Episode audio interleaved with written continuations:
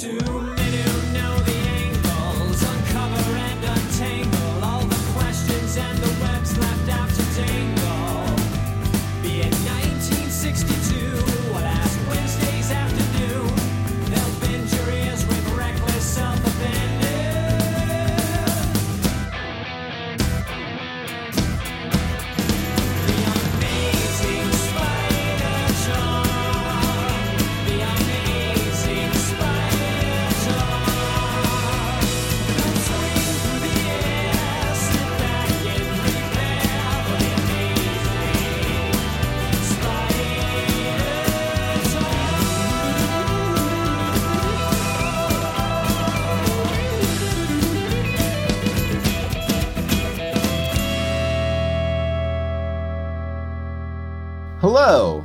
I'm the mischievous Mark Ginocchio, and I own every issue of Amazing Spider Man, including the annuals, and now including Amazing Fantasy number 15.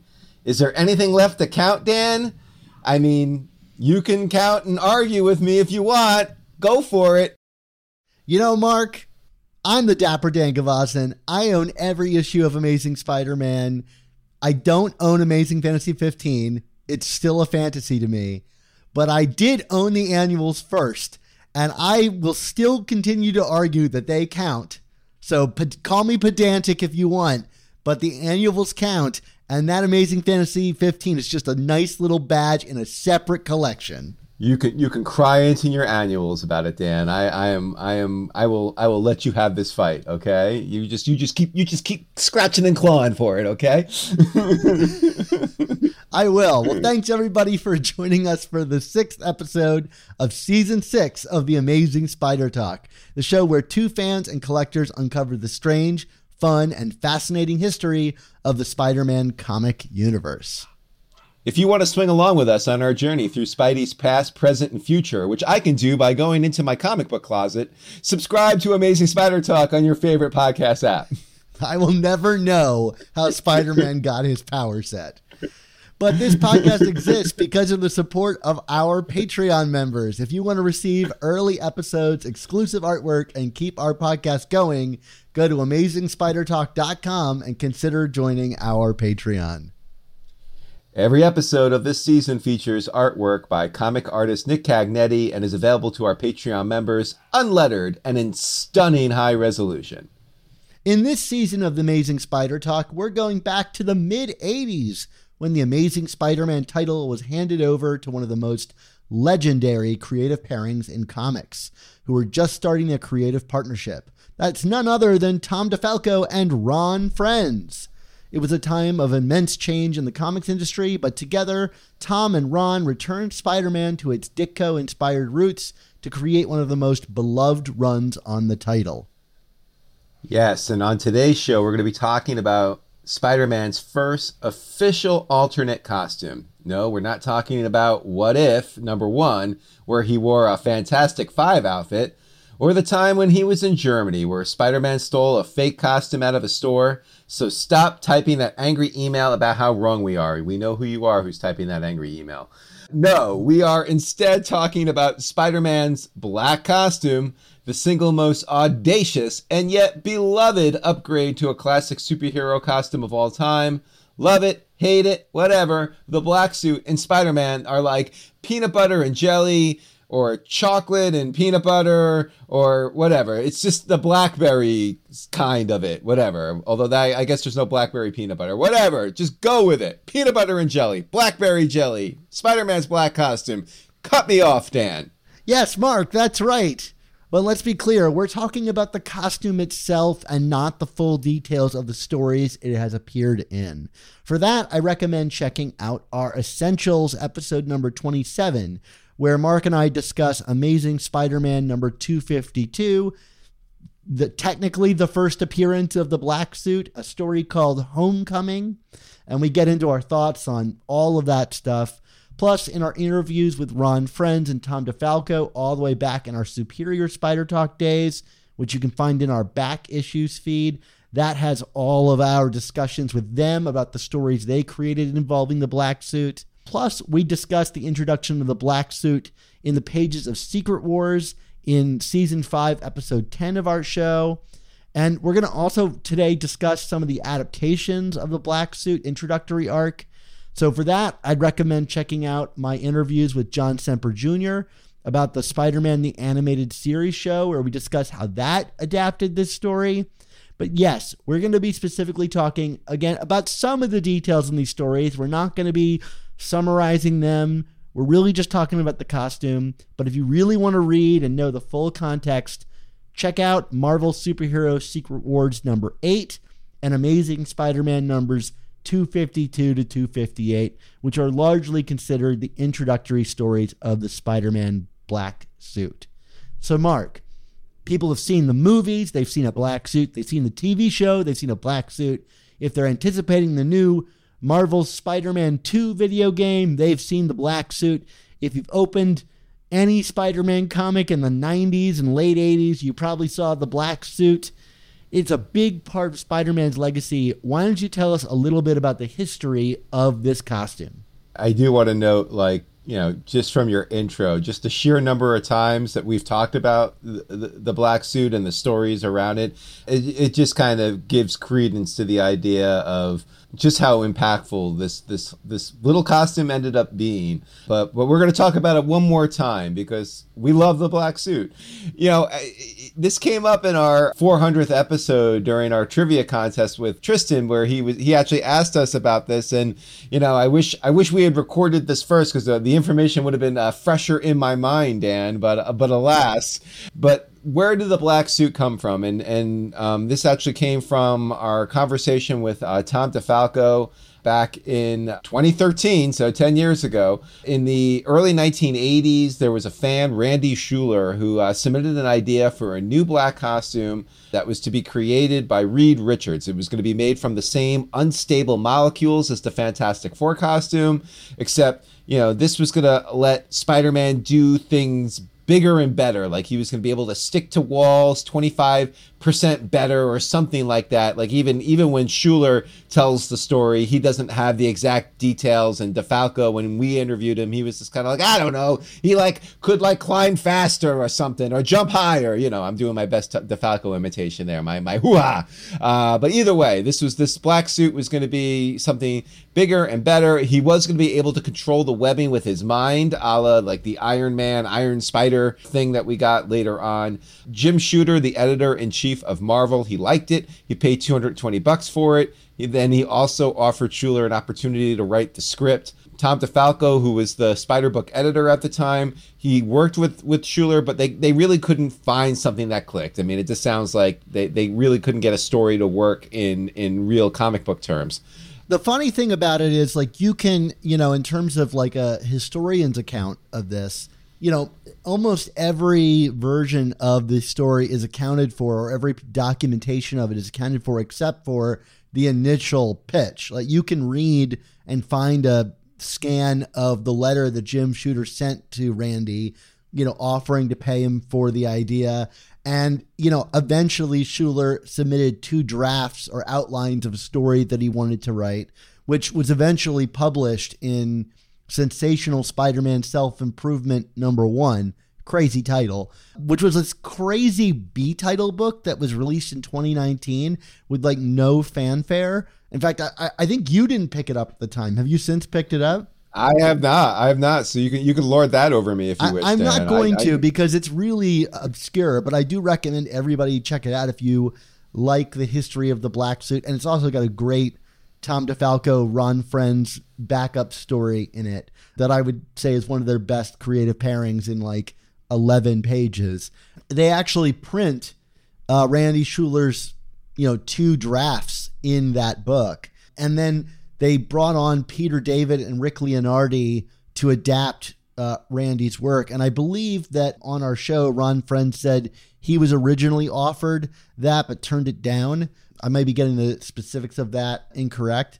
But it's funny because even then, even with those two drafts and the the the challenge of specifically adapting Randy's original, you know, submission, Peter David I think still didn't like it and completely changed the idea yet again. But But you know, it, you can go and read those. You know, in that comic, uh, which again is called "Sensational Spider-Man Self Improvement." It's a great comic. Just to give you a summary of like the changes there, a lot of it is what Mark described. Like he's a little bit stronger, he's a little bit faster. You know, the kind of thing that comic nerds would look on the back of like a, like a trading card from the 90s and be like, he's got a power set of 7 out of 10, but now he's got a 9 out of 10.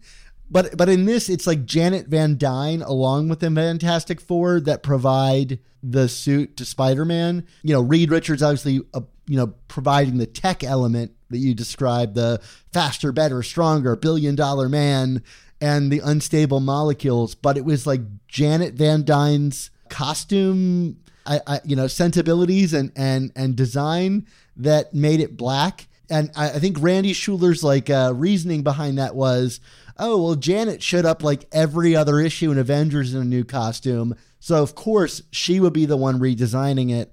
And it's quite a different design. It has like a big red spider on the chest instead of the iconic white one. And Randy wanted the web pits to come back, which is funny because like the one in the new upcoming video game it still has the white spider, but it's got the web pit, so it's somewhere in between Randy's design and the final design. And you know, you can you can see the iterations of that design evolve over the years. Tell us a little bit about where it went to next after it got into Marvel's hands. Well, right. So, I mean, obviously, the until 2019, the script wasn't going to go anywhere about a year later in, in like 84 marvel was starting to develop its first big event secret wars to coincide with an action figure line. I mean jim shooter denies that it's a toy book but it's let's we, let's be real here. It's a toy book okay? The jim uh, shooter I mean, denies know, a lot of things mark.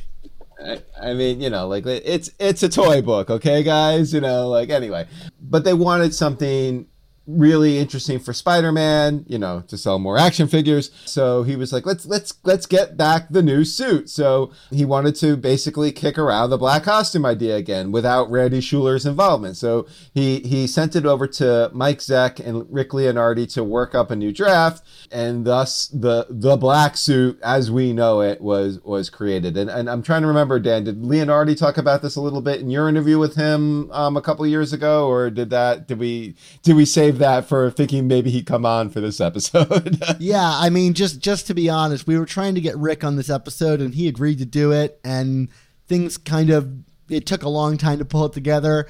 And in the meantime, we were like, well, I, you know, I think we've covered this, and we don't want to spend Rick's time because he's always been generous with us.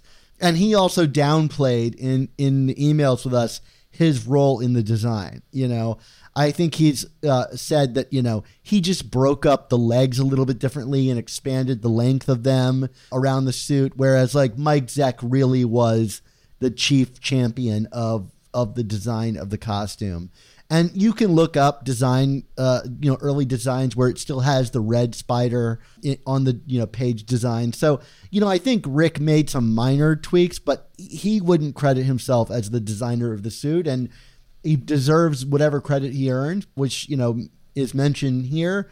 But I think it's honorable for him to really lay the you know the full design at Mike Zeck's feet if he really feels like Mike contributed the most to it. So stop me if you've heard this one before, Dan. So you know we have a design costume, and and, stop, and Marvel is stop, ready. Stop! Stop! No, keep going. Marvel is ready to unveil this new costume, but but wait, here here's here's the shocking part, Dan. Fans, even in the era before social media, they caught wind of this new costume and they allegedly hated it.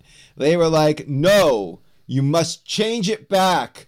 To whatever it was. Like Spider Man was always married, and he's always in red and blue. No, I don't. Basically, and this is this is per per the our interview with our first interview ever with Tom DeFalco. Jim Shooter basically went to Tom and was like, "All right, we got to nix the black suit," and DeFalco's like it's in Secret Wars. Eh, so the way they in- wanted to introduce it is they were going to introduce it first in Amazing Spider-Man 252, which was going to release about what about six to eight months before Secret Wars 8. You know, it was all like supposed to coincide, and you know, Secret Wars 8 was where he was supposed to get the costume. So DeFalco was like, I got to at least write, you know, like seven issues worth of comics here to align with Secret Wars 8 coming out and showing Spider-Man get the costume and, and and Shooter was like, "All right, fine, but as soon as as soon as Secret Wars 8 is out, we got to we got to nix the costume." That brought us to the storyline 252 to 258, aka Homecoming or whatever you want to call it, and of course 258,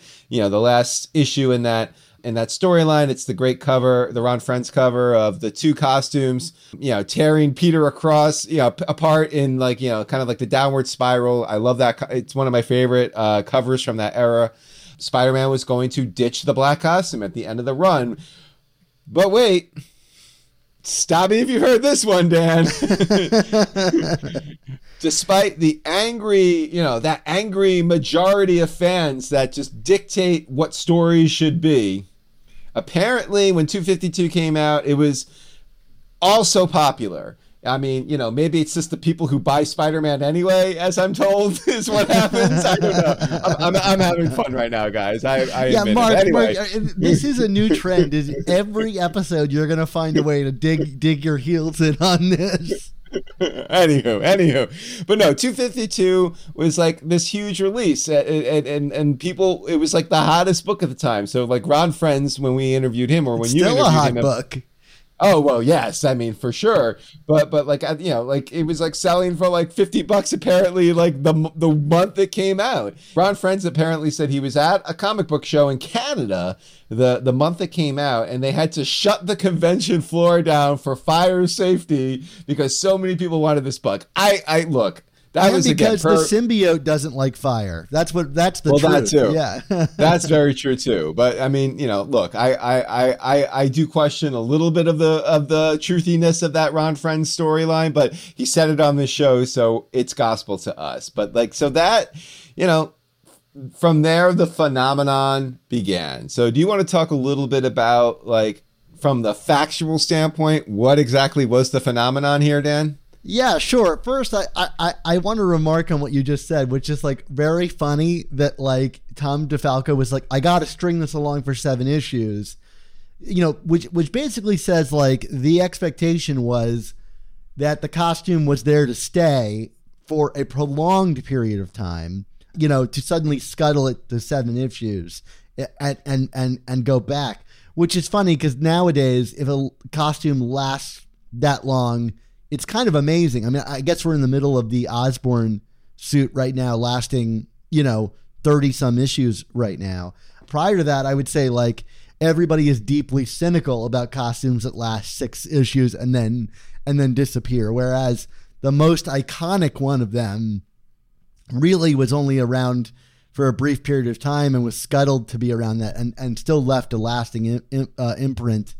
We could talk about the later versions of it, but I, I said it, you know, and, and you're talking about the facts. I think it is a fact, and and write write in if you, if you disagree. But I, I I would I would be hard pressed for you to correct me on this. I think this is the greatest costume change in superhero comics history.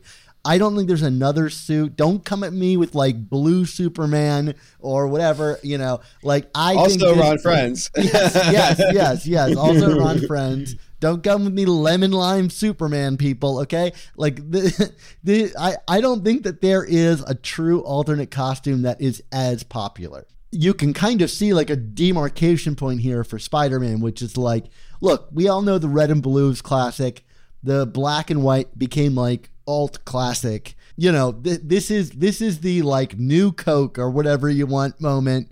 I guess New Coke didn't hang around. I don't know. Cherry Coke, also a classic. But now, like, there are a million variations on Coke. You can go to those machines and mix and match vanilla, orange Coke, whatever you want. Like, I think from this point, like, alternate costumes became a staple of Spider Man storytelling to the point that it's kind of been watered down. And like I just said, if something lasts for a while, you know, it becomes kind of a standout. But also, I would say it's kind of become the basis for Spider Verse. Like, Spider Verse really was created out of a like an, an existence of so many alternate suits and therefore alternate Spider-Man. And so I think this is kind of that inception point for all of these ideas. The, the not anybody can wear a mask. There that there's thousands of different masks. And even in Spider Verse, we go down to the spider lair, and there's all those different costumes. You know, like it, it is a it is what we want to call a canon event that Spider Man wears different suits. Uh, curious to hear your response to all that. No, that's that that's really funny, Dan, because um, very recently I was going back through like some old blog posts that I made on Chasing Amazing, and I I got stuck on my write up for Superior Spider-Man 32, which I don't know if you remember. So that's what that those are the, that was the first of the two issues that came out after the initial run of 31 issues of Superior Spider. It was basically a prelude to Spider-Verse uh, in 2014. And you know, one of the things in my grouchy old man way that I was kind of you know complaining about in that blog post was like, you know, they were kind of like introducing a bunch of alternate Spider-Mans as as cannon fodder for the inheritors, but like it was basically just like here's here's a Spider-Man in a black costume, here's a Spider-Man in the the stealth costume from Big Time, you know. And I was like, how is this an alternate Spider-Man? And like you know, and like in you know, people in the comments, you know, I I very rarely got like angry internet comments on my blog posts, but this one invited it, and they were just like, you know, dummy, uh, you know, this is from an alternate timeline where he kept the costume, and I'm like. It's just it's just using a costume as like I I understood the mechanics of it, but I I just thought it was like for me it, I, like when I think of alternate timeline Spider-Man, I'm thinking of like Spider-Man Noir or Spider-Man India or you know what I mean, like someone you know from, from a legitimately different universe who has his own storyline, not just like you know basically a bunch of like never published what if stories of like, well, what if Spider-Man kept his fantastic his future foundation costume three more issues later than he did in real you know what i mean? Like so i am agreeing with you but i also want to add i find it to be lazy storytelling to present like an alternate I costume didn't say as a I liked it. I just said Oh, it's a, sure, it's true. Yeah. yeah. Oh, yeah, yeah. But I'm just, I'm just, I'm, I'm adding my opinion to it, and and, and also, and also defending uh, a, a blog opinion from nine years ago because you know I am, I am, I am who I am to my core. You hear Uh, that? Get off Mark's lawn.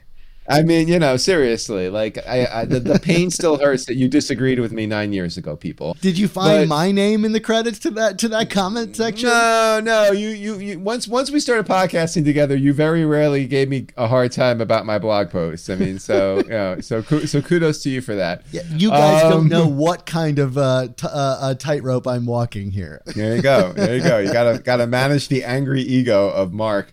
No, we're not going to talk about the stories of 252 to 258, but like you know, I, I I've always I always found it interesting, and I have always personally thought, and I don't know how you feel about this, Dan. Like I, I always think of this storyline as almost kind of like almost like a, a a second origin for Spider-Man because it's like the way it's written. I mean, the fact that even the cover of 252 is a, a direct homage to Amazing Fantasy 15, which I own now. I don't know if you heard that, Dan.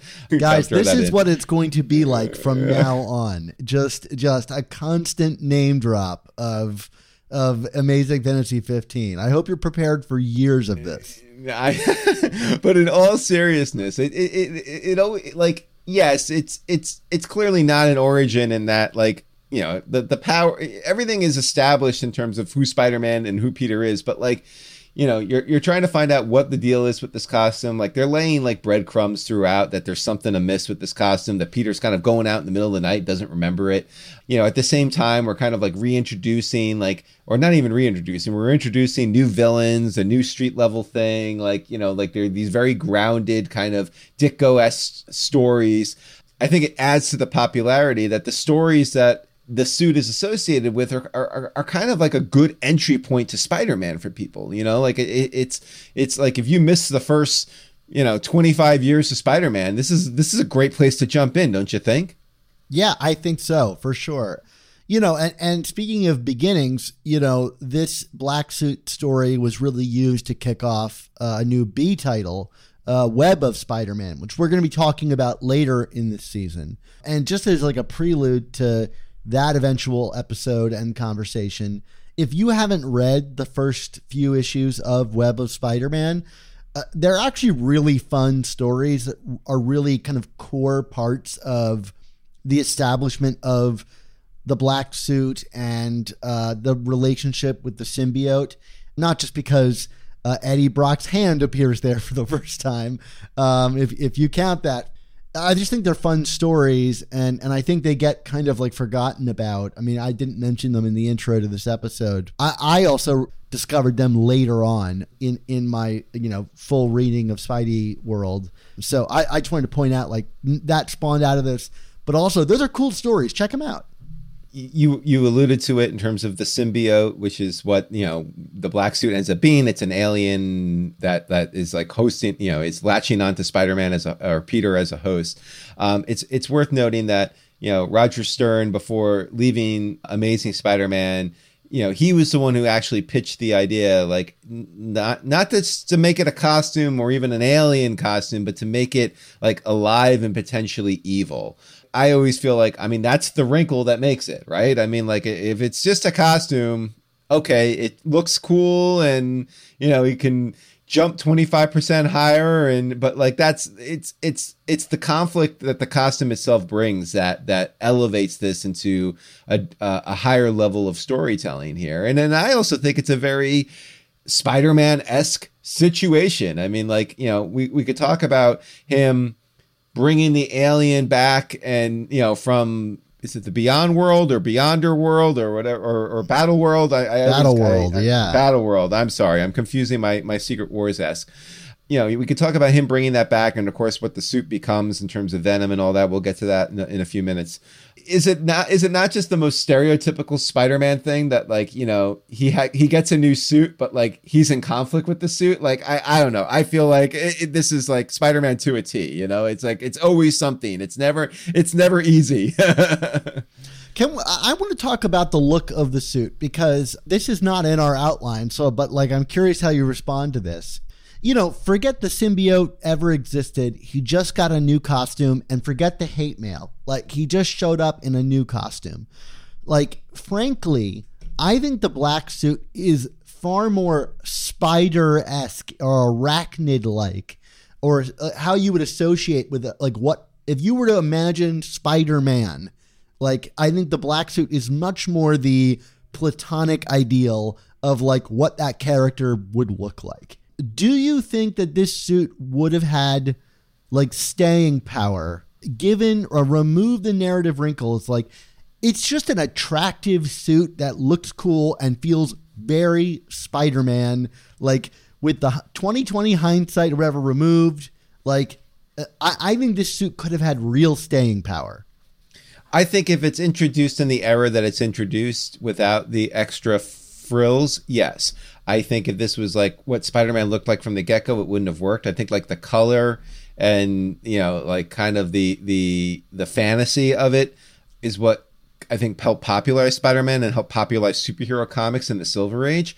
For the record, even without the alien, you know, evil storyline, like I feel like this the black suit here kind of lends itself to the darker, grittier storytelling that was starting to emanate in comics during this era. We talked about it during, of course, our our, our Death of Jean DeWolff episode. And and yes, I mean, of course, DeFalco and Frenz, they were not necessarily of the darker creator variety. They were more of the hoo-ha uh, style creators. But at the same time, like, you know, I, I'm I'm thinking back to like you know, there there there is kind of like a Dark Knight element to a dark suit Spider-Man. You know, like he can he can kind of you know crawl around in, in the middle of the night and and bust up burglars and criminals and defend the streets of New York and and be you know use his power responsibly. It doesn't mean he's a he's a bad guy, but like there, there, there there's a more of an edge to a black suit Spider-Man that I feel like yeah, again, going back to your original question, like even without the the the added drama and conflict of the suit,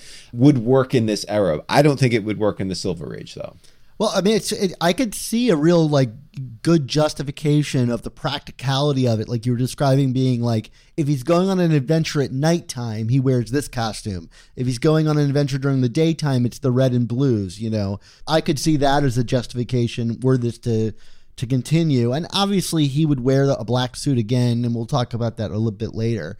And then I guess the other thing I would ask is, you know, we consider this an, an alt costume. Like, if if it were to switch over, like it could, I guess, become the main. I, I'm thinking about like um, we don't consider like the red and gold an alt Iron Man costume. It is the costume, even though it wasn't the debut costume.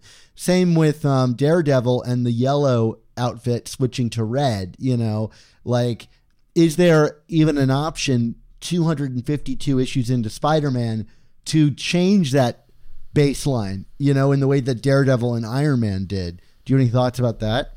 I mean, that's an interesting concept. I mean, the thing is, and, and and not to reveal the sausage making, I'm jumping around the outline here a little bit. I I, I do feel like once it became clear that people liked the suit, they did kind of try to walk that line because like then it was like, well, he can wear a black suit without it being an alien, right? Like, like, like, let's have let's have Felicia hand. Sew, I mean, you know, Felicia Hardy, notorious homemaker and homebody who could sew costumes, just like Peter sewed his original costume. I mean, everyone can sew in the Marvel universe. That, it's the the secret superpower of like what is it now? Everybody knows how to tell true north a- after the events of what House of M. Yes, I mean, look, I, I I had to sew once in seventh grade to pass my home economics class, and like, you don't want to see what that pillow looked like, Dan. That's all I'm gonna say. uh, but but but like, yeah. So like, they tried to push it as far as they could that this was almost a permanent change until for storyline purposes aka the venom of it all they kind of undid it and, and went back to the traditional. Although as it turns out as as jim salicrup uh, former marvel's or spider editor said many many times going back to the red and blues for todd mcfarlane was kind of one of the conditions that got him to work on the book. So maybe it could have just kept going the way you described it. I mean like that's it's it's it's an interesting now talk about a what if. I mean right? I mean but i feel like they they they pushed it as close as they could uh t- in terms of it being a permanent status quo I mean, and visually it makes sense, right? Like Felicia and her white and blacks, and Spider Man and his white and blacks. Like uh, when they, that couple was defining the comics, like it made sense to market it that way. But let's let's get to the venom of it all. I mean, you are a, a you know a beloved fan of Amazing Spider Man 300, although I think you and I both agree 299 was the first appearance. But you know, what, whichever way it cuts, you know, Venom changed the trajectory of this whole thing. Tell us a little bit more. you know i'm not i'm not revealing any scintillating news here but i mean like venom You guys have all heard of Venom, right? Like, uh, yeah, I, well, you know, th- th- th- were, were, were you the one struggling with V during the? I the was, I was, countdown? yeah. What's it? Who's who starts with V? And I'm sitting here being like Venom, Venom, Venom, Venom. uh, for the record, Venom was written on my my board, and, and my brain just blew up in that moment. But uh, yeah, that'll haunt me for the rest of the show's history. But anyway, continue, Mark. Uh, yeah, so I mean, like, yes, I mean, Amazing Spider-Man number three hundred is is is a personal favorite of mine in large part because it was one of the first Spider-Man comics that I got. I mean, like, I just remember being so blown away by the storyline. But like, you know, take a step back here. It's it's also I would I would describe it as probably one of the biggest certainly one of the biggest Spider-Man comics ever, and maybe one of the biggest comics ever. Period. I mean, it's one of the most popular comics released in the last thirty years, right? I mean, like, is it is it or thirty-five years? I mean, I'm dating myself now. I mean, like, is there any question that this this this book is like biggest non-Silver Age book in comic book history at this point in terms of its popularity, its collectability, its everything? I would have agreed. I would have agreed with you every day for the past 10 years that we've known each other and i doubly agree with you the minute that the venom movie made over a billion dollars like like uh, how do you argue against that let's let's not forget that No Way Home ends with the symbiote being left behind by uh, you know Eddie Brock, and, and, you know so like it's we're gonna do it again, and we'll talk about you know the adaptations in a little bit, but like the the, the fact of the matter is Venom is. Amazing Spider-Man number 300, which, you know, marked the first appearance of, or the, the, the first full appearance of Venom, is one of the biggest comics ever. And Venom, Venom himself is probably the biggest Spider-Man villain, or maybe even the biggest comic book villain, not created by Ditko or Kirby. And in terms of the Ditko Spider-Man rogues, I would I would rank him probably behind Green Goblin and Doc Ock in terms of just impact, popularity, you know, all of that stuff. Like I, I, I don't even know how you can you can place anyone else above him at this point besides those two. it's hard to parse out because he's kind of taken on a life as an anti-hero and that's allowed him to grow outside of the realms of Spider-Man. So like uh, like I I it will be interesting to find out how much of Venom's pop culture knowledge is associated with Spider-Man. I mean, I think people obviously know him from Spider-Man 3, but like I think there's generations of people that just know him as his own character absent from Spider-Man. I, I would be very curious. I mean, the cartoons obviously do a lot to reinforce the link between Spider-Man and Venom. Uh, It's a really interesting uh, question to kind of like get at. Like, uh, has that character gotten to a trajectory that he's removed himself from the orbit of Spider-Man? And of course, it's also worth noting, you know, via you know via Venom, we begot Carnage and Toxin and all these other symbiote characters. I mean, on and on and on and on. It's like a, you know, you, you again, you can you can uh, debate the merits of whether this is good uh, creative process in terms of how we're creating villains for Spider-Man. But regardless, like the, the black costume is kind of you know where all roads lead back to in terms of modern storytelling in this regard. I- Is the Now- test that you get your own standalone movie? Because Kraven the Hunter and Morbius are like finding out that like they can't. I mean, I don't know how the Kraven movie is going to do. I can't imagine very well, but they're trying to see if they can escape the trajectory of Spider-Man. Anyway, that's another topic for another day. So, like, you know, Venom came on the scene and like in a very memorable moment of like accosting MJ and different versions will tell you different iterations of what actually transpired in that apartment. There's a Zeb Wells story about that. And I think in the original comics, like, it doesn't really appear to be much more than like showing up and threatening her. We even got a reference back to that in Amazing Spider-Man 800. You know, that would change the trajectory of Peter and the black suit. Tell us about that. that whole scene made MJ, you know, MJ was like, Peter, you got you got to ditch the suit, and you know, the legend that be- begins anew at the end of Amazing Spider-Man 300. I, as I mentioned, Salicrup basically said that was McFarlane's like carrot to to do Amazing Spider-Man. So I mean, you know, it's so funny. The guy who who cr- made you know helped make Venom a visual phenomenon is the same one who's like, I don't want to do the black suit anymore. so even though the red and blue came back and was at that point the full time suit, it was like it, it- it felt like whenever the black suit made another appearance in this comic, it it, it was a it, would- it, it was an event, right? I mean, like it, it it was just like this was a big deal that he was doing this again. Usually denoted like a, a darker version of Peter, even though like, and we could talk about this vis-a-vis the adaptations. When Peter is wearing the black suit, well, certainly even the symbiote, even when he was wearing the symbiote, we never really got the impression in those initial stories that it was like affecting his mood or his his behavior or his demeanor in a way. I mean, like he was going out and not remembering it, but like he wasn't like you know accidentally killing people or anything like that, you know. And and and that's something that has become a part of the the mythos. But like even even from a thematic standpoint like you know i think of things like back in black or uh, amazing spider-man number 800 or, or you know when it, like it feels like uh, superior venom uh, during the superior spider-man arc. Like it felt like whenever peter threw on the black costume again it was like he means business and you know he's he might be testing his moral code and and and testing the limits of you know what he's willing to do. I mean like it, it, it's it was always around like a major storyline where you know regular old friendly neighborhood Spider-Man wasn't going to be good enough. What are, what are your thoughts about that? Yeah, I mean, my thoughts are basically eh, that it you're seeing how the adaptations are seeping back into the comic. You know, like because that was never a part. The suit never influenced Peter's mood or anything like that, other than it being truly a, just a symbiotic relationship. It did not want to let Peter go, and it only became bad when it was like a spurned lover, so to speak. So that's really an invention of the adaptations and I think a really cool one. Fine, like you know, I, I, I'm I'm I'm okay with that.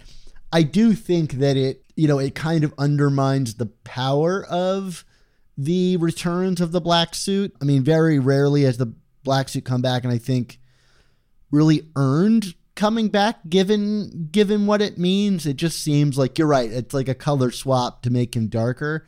And I like it in back in black. I think it's really cool to see Peter like on the run and wearing something black, maybe to avoid attention and to like become more Batman like, where it's like, I'm wearing this suit as an intimidation tool, you know, because that's the whole idea of that arc is he is wearing it to intimidate Kingpin and make a threat.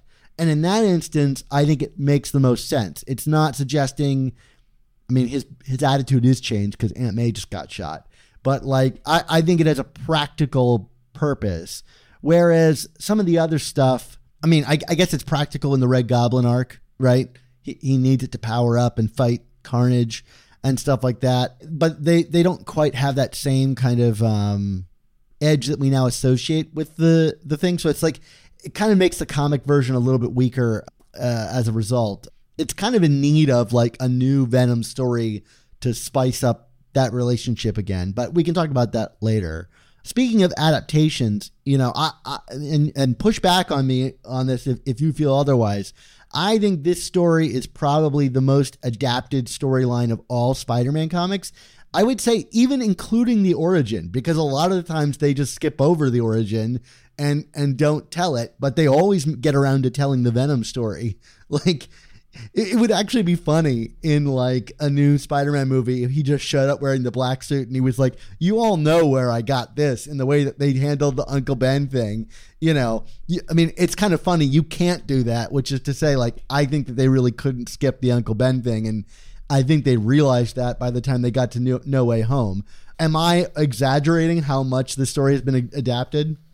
No, and, and, and, to your point, I was going to say, like, yeah, like they, they can they can they can hand wave the origin, but I that's the thing. I don't think they want to hand wave. I feel like we're in an era now, and I mean, and by era, I'm saying this goes back now 25, 30 years at least at this point, probably starting with like the Spider-Man animated series with John Semper that you you know you alluded to, where like I feel like creators, you know, they're they're almost like it's like how do I do the black suit saga is kind of like their litmus test for like how they're going to tell stories. I mean, like it's it's it's like you know you got a new version of Spider-Man, whether it's animated series, whether it's a new comic series like Ultimate Spider-Man, when you know Bendis and and Bagley were doing it. You know they of course did their Venom storyline. Obviously, Spider-Man Three, Sam Raimi. We're going to see it again in the Tom Holland movies. It would appear this is a benchmark for creators now. It's like how how do you do the the black suit? How are you going to show, you know, whether it's Venom or not Venom, however you want to do it, how are you going to show the this transition and what it means and its impact? Uh, yeah, I, and I think in terms of the origin, it's like it's probably played out for most people. And I think it has something to frankly to do with the age of the people creating the content at this point. I mean, you know, the fact of the matter is, especially now, most of the people creating the content are our age, Dan. So like they grew like this was the the end all be all when it came out. Um, I mean, you know, in terms of like John Semper, obviously he's not our age, but like it was a pretty unique new wrinkle to the Spider-Man mythos that he was able to to do something with. So yeah, like like I said, I think this is something that like creators want to cut their teeth on and tell that story. If it's not as essential as the origin, it's it's the second most essential storyline I think at this point. Like I you know, like I think it's even bigger than the Green Goblin storyline in terms of like a Spider-Man, you know, a Spider-Man villain learning his identity and using that against him to kill his love. I mean, we we we kind of got that with the Marc Webb movies. I think that's maybe the like maybe that's third in terms of adapted stories at this point. But like I feel like Venom and the symbiote have surpassed that, which is just mind-boggling to think about considering again we're talking 1985 86 is where this all started I mean, I think like credit, like you said, is due to the people of Spider-Man the animated series because I I really think that that is where this true like uh, outside of the realm of comics, uh, media, pop culture obsession with Venom really found its way into the minds of children. You know, it's the character. I, I think it's also due to the design of the character and the suit being so toyetic. You know, to have like the evil alternate Spider-Man, and it's not the first time by a landslide that you would get the evil alternate hero. You know, you Flash, Reverse Flash, uh, Superman Bizarro. You know, like there's there's a million of these. Like it is a storytelling trope as old as time. And yet there is something, you know, especially in Marvel with the like evil alternate version of the hero really being birthed with this uh, black suit. You know, like I think even like the reintroduction of the Miss Marvel comic a few years ago, the first arc was her getting like an evil symbiotic like costume. I just think, you know, not to mention that everything has been venomized at this point. Remember when that was a rare thing? Who are the few people that have worn a symbiote? Now, whatever, everybody. yeah, I, th- yeah, I, I think carnage Ben just like- checked or- that or- box when he venom bombed Manhattan. I think I, you know, I think it like the animated series elevated it, and then I think from there, Spider-Man Three incorporated it, and it was just off to the races. Venom was a, you know, a a, cornerstone of of this uh, of this character in the series and like every animated show had to have it like how many toys do you sell of the bad spider-man you know there you go we're off to the races mark we're going to talk about some of those adaptations and our thoughts on the black costume and what it means to us personally in a minute but why don't you tell our listeners about where they can share their thoughts on the black costume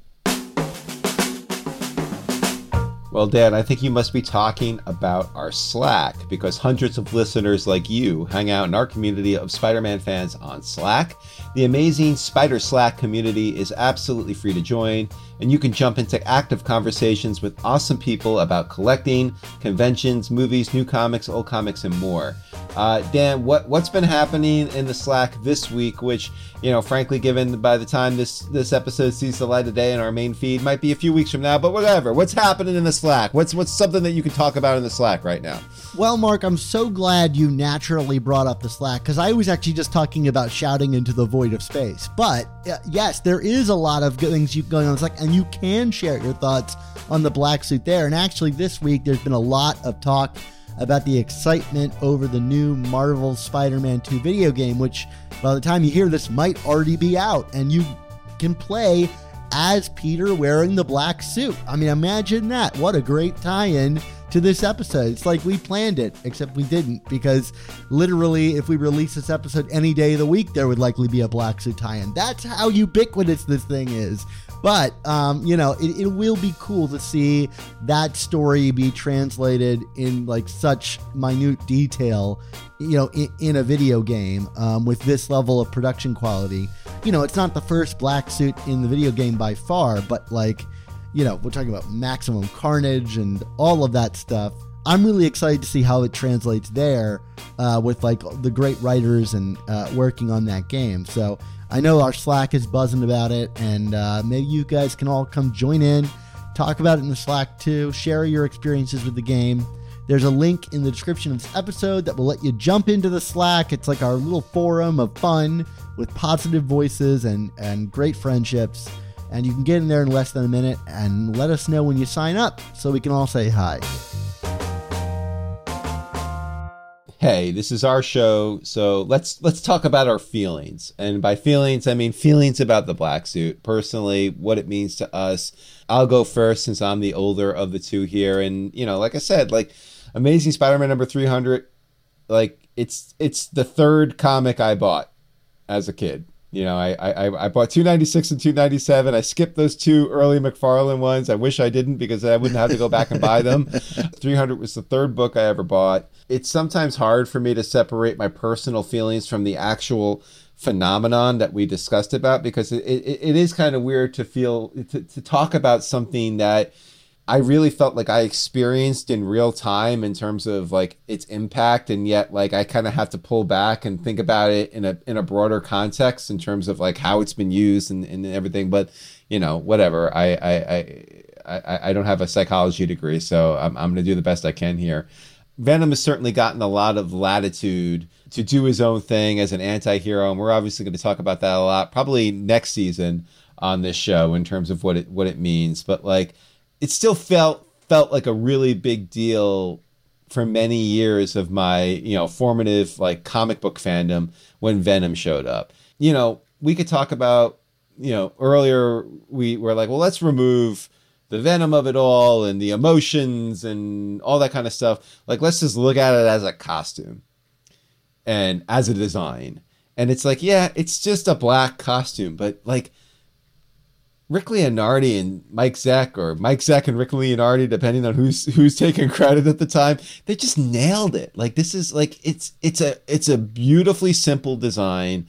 You know, the large spider on the chest is just freaking phenomenal. Like it's just a great spin on it. I mean, like, like you alluded to earlier, it, it, it's it just makes too much sense for Spider-Man to have a costume like this. It's it's more spider-like. The, origins of it tie into power and guilt and responsibility and all of the core Spider-Man characteristics. You know, from a collector standpoint, all of those big early appearances of either the black suit or Venom, like you know, they are some of the most prized in my collection. I could bring up Amazing Fantasy 15 again here, Dan, but I won't. Uh, as he laughs, I the believe you did just now. Yes. Oh, okay. My bad. My bad. The point is, like, th- to me, the black suit has earned every bit of being the phenomenon that it is. I buy into the hype of it. We alluded to some of the storylines earlier where it's kind of come back, like Back in Black. I actually don't really like Back in Black, but like I remember when that storyline came out in what was it, 2007 or whatever it was, 2006, 2007. Like, like that book, I was getting the book home shipped to me at that point. Um, that was when I was a home subscriber. When they would not ship me annuals, just want to mention that because they didn't count as part of the main series. I just remember thinking to myself, like, like holy crap, he's putting on the black suit to kick the kingpin's ass, and I was like, I was there, like, like I was back to being a seven year old. Like this was this was the the greatest thing for me. I'm in my my mid twenties at this point, and I'm like, no, hell yeah, I love this. Black costume is life, man. Like I love it. I love it. Anytime it comes back, I'm a fan. It is far and away the most impactful status quo change in Spider-Man history for me. I don't even know if there's a close second. Pull the trigger, Mark. If you could swap the black suit in for the uh, red and blue suit, like whatever the story is that makes that the case, and it would be the permanent suit going forward, would you kill the red and blue suit? I think I might. I'm gonna say yeah. I'm gonna say yeah. That's my that's my hot take for this episode. All yeah. right, I, that's Let's a kill hot it. take. Let's kill it. It's gone. No more. Black suit forever. You are welcome to ask me that question when I'm done with my reflections. That is uh that is a definitive take. What about you, Dan? What's what's your what's your overall impressions of the black suit? What does it mean to you?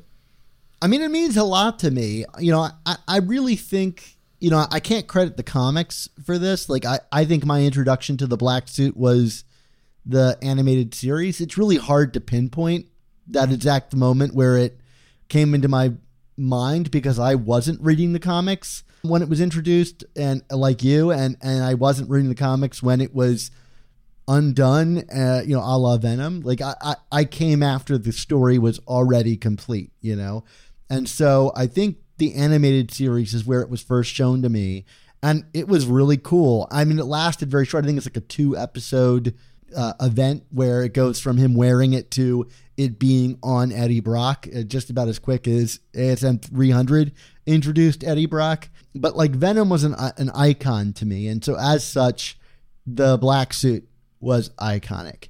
I don't think it really took on quite the place in my mind from that show. It was more just a ancillary element to Venom until I started like collecting the cards and then picking up Amazing Spider-Man 375, which was my first Spider-Man comic. And of course, that's a very Venom dominant issue and at the end it was the end of the Spider-Man Venom feud, right? Venom shape shifted and wore his new like uh, leather bound looking suit that lasted for a panel, and then he was off. In digging into Venom more, you know, though that series and that comic is what really drove me to want to know more about the suit, which led me to the DeFalco Frenz run, and so like I have the show and those comics to thank for my love of the DeFalco Frenz run. But like the minute I was introduced to that, it kind of became the suit for me as a kid. You know, it was just cool, and maybe it was the adult looking nature of it, the darker nature of it that drew me to it as a kid. Because as kids, you're kind of drawn to things you're not supposed to touch, you know, and, and it felt dangerous in that way. And also kind of like this special little thing, you know, that existed, not as a permanent state for Spider Man, but like, remember that one time that like this crazy thing happened, you know? Um, and, and I think having that knowledge in my brain felt special. I, I don't know if it was like to lord over other people, but like my knowledge, but like it felt like being part of like a club, I guess, for people that knew this full story behind this cool character of, of, of Venom. And I think that's kind of what fueled my early collecting uh, habits was like, I got to know more about this. And I'll say there's so much I love about that version of Venom that I don't think really exists anymore. The kind of like flat nature to Venom's design. He's almost like paper doll-ish where he kind of flops around and slithers like a snake. And, you know, I think Spider Man 3, the movie, and maybe even like Mark Bagley's Venom, you know, with all the tendrils and stuff, kind of erased that conception of the suit of the suit where it was really like kind of like a suit, you know, like it, it existed almost like a fabric. And I, I think that stuff is cool. I love all the little details to it, like the web shooters on the back of the hands. It's such a neat concept like it makes it more aggressive in a way almost like you're punching your webs and, and and I like that element. Even if it doesn't make any sense for web slinging you shoot it and then you have to like rotate your wrist back around to grab onto the webbing. I, I never understood how that was helpful in in any way.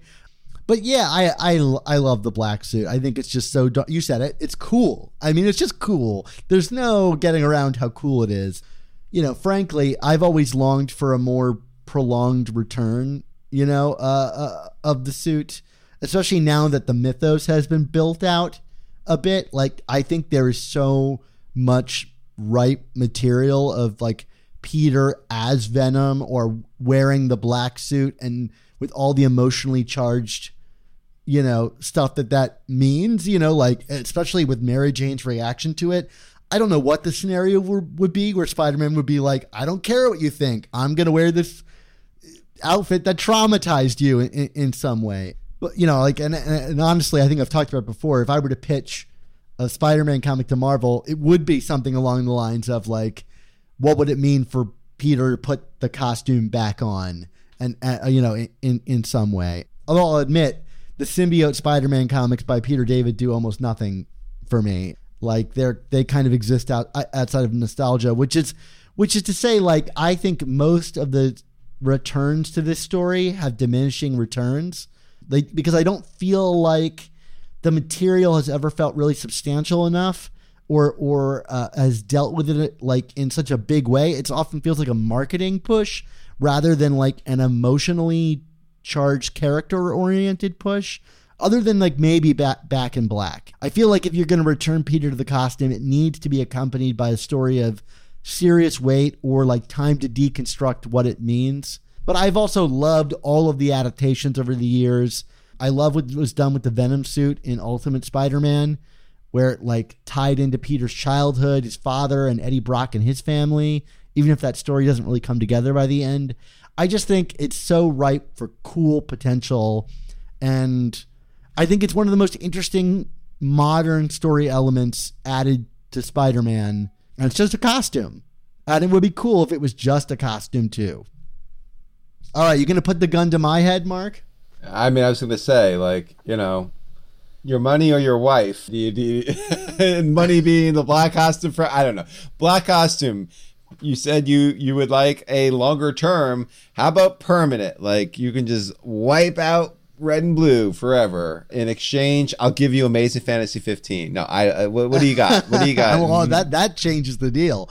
No, I would not. I would not kill red and blue. As much as I would love to see a prolonged return of the blacks, if it was accompanied by really interesting story, I do think that I like even just visually. I like the flexibility that the red and blue allows artists to experiment with. Whereas I feel like the black as cool as it is, it has a definitive look.